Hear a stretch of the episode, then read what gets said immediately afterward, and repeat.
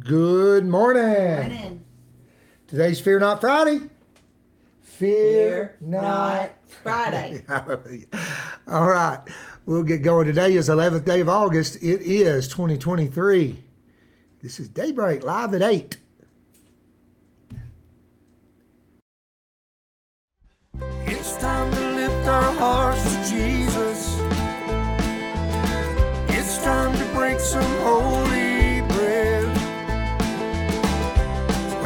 coffee and your Bible. Listen to what the Spirit says. It's time for daybreak.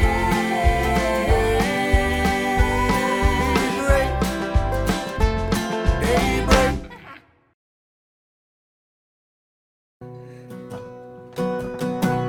Good morning.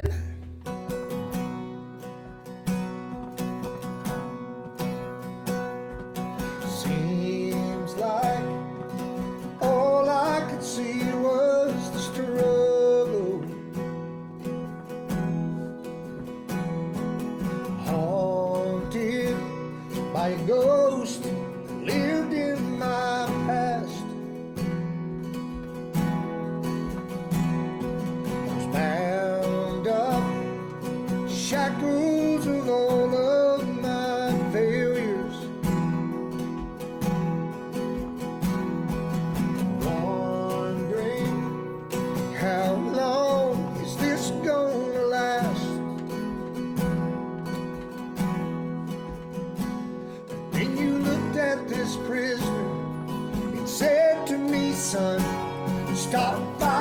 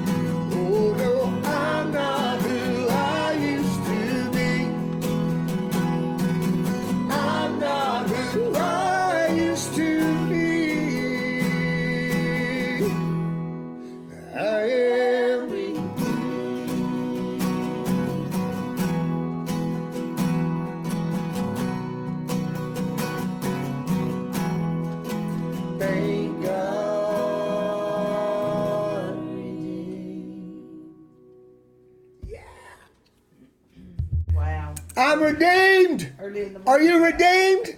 I'm redeemed. Yeah. What? I'm redeemed. It ain't early in the morning. It's eight o'clock. It's 8 o'clock. It's late in the morning. No, it's but- late in the morning. Tell her. But I haven't been talking much. Oddly enough. No comments. All right, praise the Lord. God is so good. Let's take a moment. What? Where did you say that that wildfire is raging? Maui In Hawaii. Let's lift up people in Maui. Mountain, Maui. Would you join with me, please, Father, in the name of Jesus? God, we just pray for those in Maui. We pray for the the fires that's ravaging. Uh, Lord, I know very little about it, uh, but uh, Lisa Lisa said it was bad, and so Father, we just want to lift up those affected, and Yes, uh, God, we pray for all of the islands in Hawaii, Lord, that they would come to know Jesus, that you would send missionaries to Hawaii. I know that there's a lot of uh, a lot of resistance to the gospel in a, in a lot of areas. So, Father, we pray for this, and we- just pray for your touch and blessing to be upon those that are suffering. In Jesus' name, Amen. Amen, amen. Hey, love you guys. It's good to see you. Thank you for being on here at this eight o'clock time. Eight o'clock time. Yeah, please remember to share and help other people find us because I don't know if people, it's just too late, they're going to work, but um, Yeah, we, be sure to get that word out there. yeah, it's fine. Move. People will find us, amen. People will find us. Thank you guys for sharing. We have got up to Proverbs chapter 17 now. Uh, walking through the entire book of Proverbs, we have gotten to verse, verse, chapter 17. I hope you've enjoyed this week as we've been walking through chapter 16. And uh, we'll kick off with verse 1 here. Got your Bibles? Thank you, Jesus. Let me get number one on here. Let me get all switched over here. Here we go. Boom. There we go. Better is a dry morsel with quietness than a house full of feasting with strife. Now, if you've got a New King James Version, there's a little A there, and down at the bottom of your page, it'll say sacrificial meals. If you- King, if you've got original King James, it'll say, you know, a, sacri- uh, a meal of sacrifice or sacrifice meal. The point of this is, um, you know, there were there were feast offerings, there were sacrifice meals that people would eat together during peace offerings, different things like this, and seems to be the context. And he's saying, better is a dry morsel with quietness. Uh, it's just peace and quiet are beautiful things, are they not? Peace and quiet are just beautiful things. Then, you know, strife. You got a house full of feasting, but there's strife there. You know, the New Testament, under the New Covenant, we have a sacrifice, a sacrificial feast as well. Anybody know what it is? The Lord's Supper. And I went ahead and marked this because uh, I, it makes me think of the Lord's Supper because during the Lord's Supper, the Apostle Paul had to straighten out the Corinthian church because they were having a lot of problems in, during, and while they were feasting the Lord's Supper, you know. And over in 1 Corinthians chapter 11, he says, Now I want to give you these instructions. Now, I'm giving you instructions, I'm not praising you. And he goes on, Now I'm just going to read out. I'm not really going to read, but he's like, When you guys come together, it's not for better, it's for worse. Why? Well, first of all, there's contentions among you, there's divisions among you when you come together to eat the Lord's Supper, right? Uh, just coming together, he ends up saying there in verse 20, just coming together in one place, that's not to eat the Lord's Supper. It's coming together in one, in unity, Amen. not just getting together in one place. And he says, some of you guys uh, are getting ahead of the others. You know, one is hungry, another's getting drunk. Well, that settles whether they used real wine or not, by the way. Uh, and he says, Do you despise the children of God? What? The church of God? Do you despise the unity of the church? What is going on with you? And then he starts setting in order, you know, how you need to be careful when you're taking communion. the Lord's Supper. It is a feast of unity, not a feast of feasting and just a feast of division and strife. And he goes on and he ends up telling them this is why some of you guys in the church are sick. This is why some of the people in the congregation have died. What? You read it. I'm not making it up. Read it. Start there. Uh, uh, let's see. Start in verse 17. Read all the way the rest of the chapter. And when he says some have fallen asleep, that means they died. Because uh, the, uh, the born again child of God, when he dies, he actually falls asleep. Long sleep. Goes to be with the Lord. But yeah, they were so dishonorable in their feasting of the Lord's communion table and striving and contentions. He's like, this is why some of you is getting sick, because the Lord will judge those in his house. And therefore he says, so let a man examine himself. So examine yourself. You know, am I one with the Lord? Am I one with my brothers and sisters? That is the unity of the bread. But anyway, this 17.1 reminds me of that. I, I, like to pull in New Testament teachings uh, about the house full of feasting with strife ain't no good. We need unity, peace, and, and quiet. Amen. Verse 2. Proverbs 17.2. A wise servant will rule over a son who causes shame and will share an inheritance among the brothers. Now, there's nothing biblically speaking better than a, an obedient son, right? The obedient son that listens to his father. It's obedient. It's the joy. Think of Abraham saying, Father, you've made me all these promises and you've not even given me a child. My servant is going to be the one who takes over. You haven't even given me a son, right? And Abraham wanted that son, his beloved son, to hand things to. But the, the reality is, a disobedient son, a, an obedient servant is better than a disobedient son. And often we, three, we see throughout Scripture, often we see throughout Scripture that the son doesn't take over for the father. That's a shameful thing, isn't it? Actually, in Bible study, we on Thursday nights we have our what you call small group, I guess, home Bible study. If you're within driving distance, you're always welcome to come to our house. And uh, we were reading last night, we were reading the sermon that Stephen preached, as, as Stephen is preaching the sermon in the book of Acts. We're going through the book of Acts, looking at the early church. And as he's preaching the sermon that caused them to kill him, and we were talking about Moses. And you know, Moses had two sons. God gave Moses two sons. But who took over for Moses? Joshua, not one of his sons. And and we see often throughout scripture that the son if he's disobedient, let me tell you, an, obedient servant is better than a disobedient son. Then he, he even says, uh, and he's going to get some of the inheritance too. Because a father who has built and he wants to leave things to his son, he wants to leave things to his children, right? But they need to have wisdom. They need to have wisdom. And many times, uh, the children just don't have the wisdom. There's probably a lot of reasons for that, but that's what that proverb is talking about. Amen. Dependable servant better than a disobedient son. Okay. Verse 3, Proverbs 17 3. The refining pot is for silver and the furnace for gold, but the Lord tests the hearts.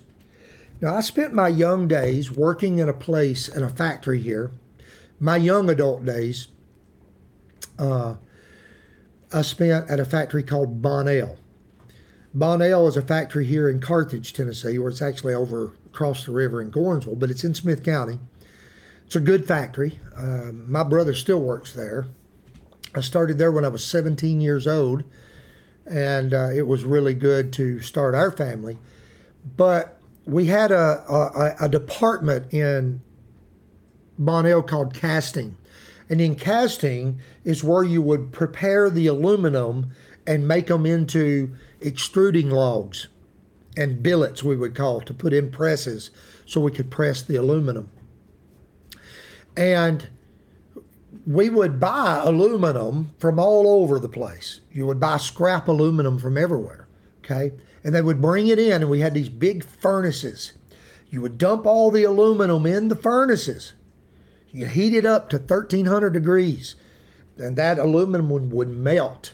And if you had bought a bunch of aluminum that had paint on it, had impurities on it, so you have these big tow motors with these big rakes, and you fire it up, and it's, it's like a furnace of fire, you know, just burning in there, and you're melting the aluminum.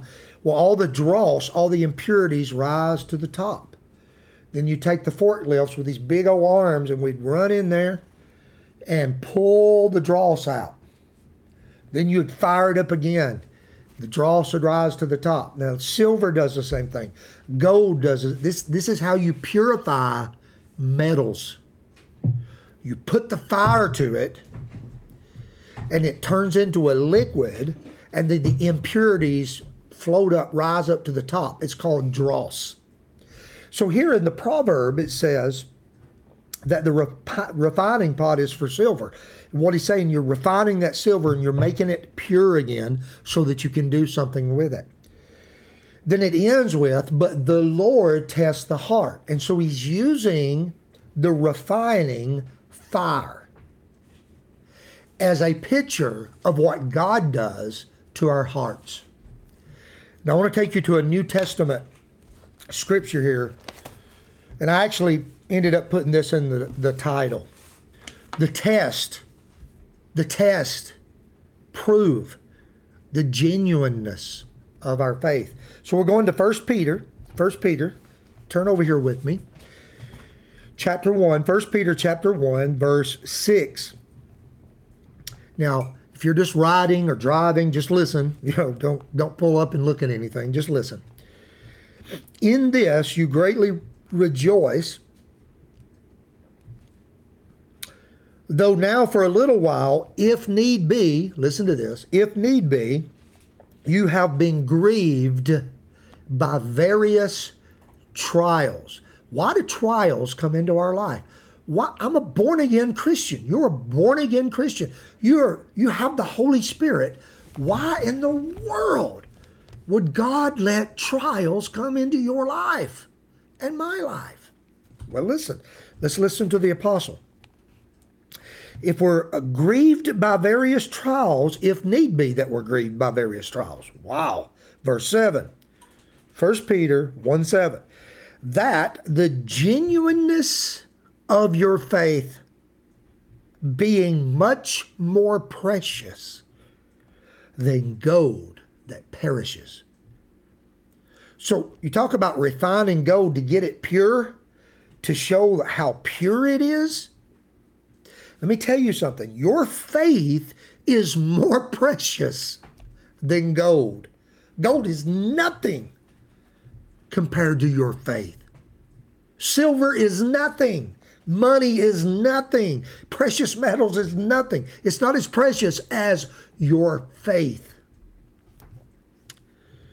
Though it is tested by fire, may be found to praise, honor, and glory at the revelation of Jesus Christ. Listen to this whom having not seen, you love. You love him. You haven't seen him. You didn't walk like Simon Peter. You did. Simon's like you didn't walk with him for three years like I did. Church, saints, you haven't seen him, but you love him. You love him. Though now you do not see him, yet believing you rejoice with joy inexpressible and full of glory, receiving the end of your faith, what? The salvation of your souls. Maybe in the West, in the West, I'm going to say, because in the East and in the West, Middle East and the West, Christians understand the trial of their faith. I believe they understand it a lot better. I think that's why they mature quicker. But in the West, often we don't. often it's it's easy for my mind to be clouded, for your mind to be clouded, and to start questioning, God, why are you letting these trials come into my life? Why am I tried like this? I don't get it. But you have to understand, I have to understand that if need be, the trial, the fire, just like that fire that's put to a metal to purify it, do you realize you don't even know how strong your faith is till it's tested? You don't know what manner of faith you have. How strong is your faith? Is your faith real? Do you believe in hard times? Do you believe when things are not going right? Do you be, are you still believing when you've still got a pain that God hasn't healed yet? Things that me and my wife go through and talk about, right? Do you still believe when you don't know exactly how the finances are going to lay out in the future? Do you still believe when you don't understand what is happening? You see, the fire, the fiery trials prove, they prove, they show. But they don't just show to everybody else, they show to us the genuineness of our faith. Is my faith real? God, is my faith real? Will I hold on to you when the world is burning around me? Hallelujah. And so the Apostle Peter says, greatly rejoice if need for a little while. Trials don't last forever, they're just a little while, if need be.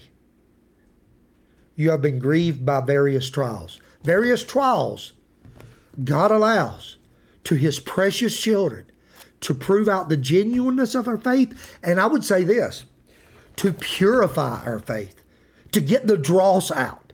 Do you know sometimes I don't even realize how much dross I have in this heart of mine? And that fire brings it out. It brings out my doubts. It brings out my mistrust. It brings out. And what I need to do, I need to scrape it off, just like we used to do at Bonnell. And then put, Lord, put the fire to it again. And let's get this, let's get this faith pure. Amen. I love it. Absolutely love it.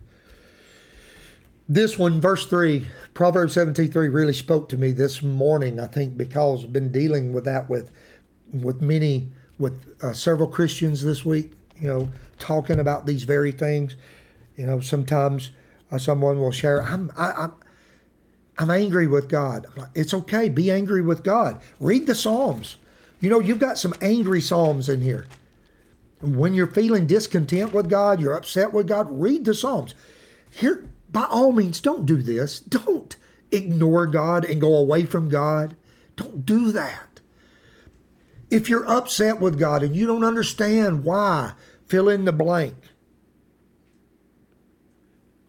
Read, read some Psalms. Read some of the angry Psalms. Read these things, and I, it's going to help you. It's going to help you. Okay? and uh, like I say to people, I've said it from sermons, I've said it many times go out in the woods somewhere and just talk to God. And if you need to, just shout to the Lord, you know, say, God, here's how I'm feeling. It ain't going to hurt him. You're his child and he loves you. Get it off your chest. Get all of that out. Get it to the Lord. I'll tell you how I, what I've experienced, and I believe many people's experienced is what you'll find is you're speaking it out to the Lord. God, I'm mad because this has happened. God, I'm mad because I've lost my child. God, I'm, I'm mad because fill in the blank, so and so isn't treating me right. I'm just upset, God. I just don't understand. And then just sit in quietness and let the Holy Spirit minister to you.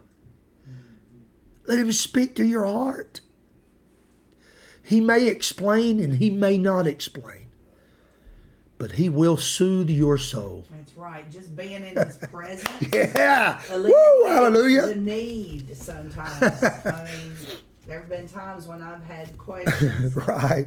Just being in his presence was enough. Then I didn't even care anymore with the presence. Yeah, it doesn't matter. It don't even matter. Once the presence of God surrounds you and you're just basking in the love of God because you've got alone, it's just you and him you quit ignoring him. You've turned off the phone. You've turned off the TV. You just got out there and you, you and Jesus, you and the Holy Spirit, you and the Father, and you feel that presence of God around you. I'll tell you what'll happen.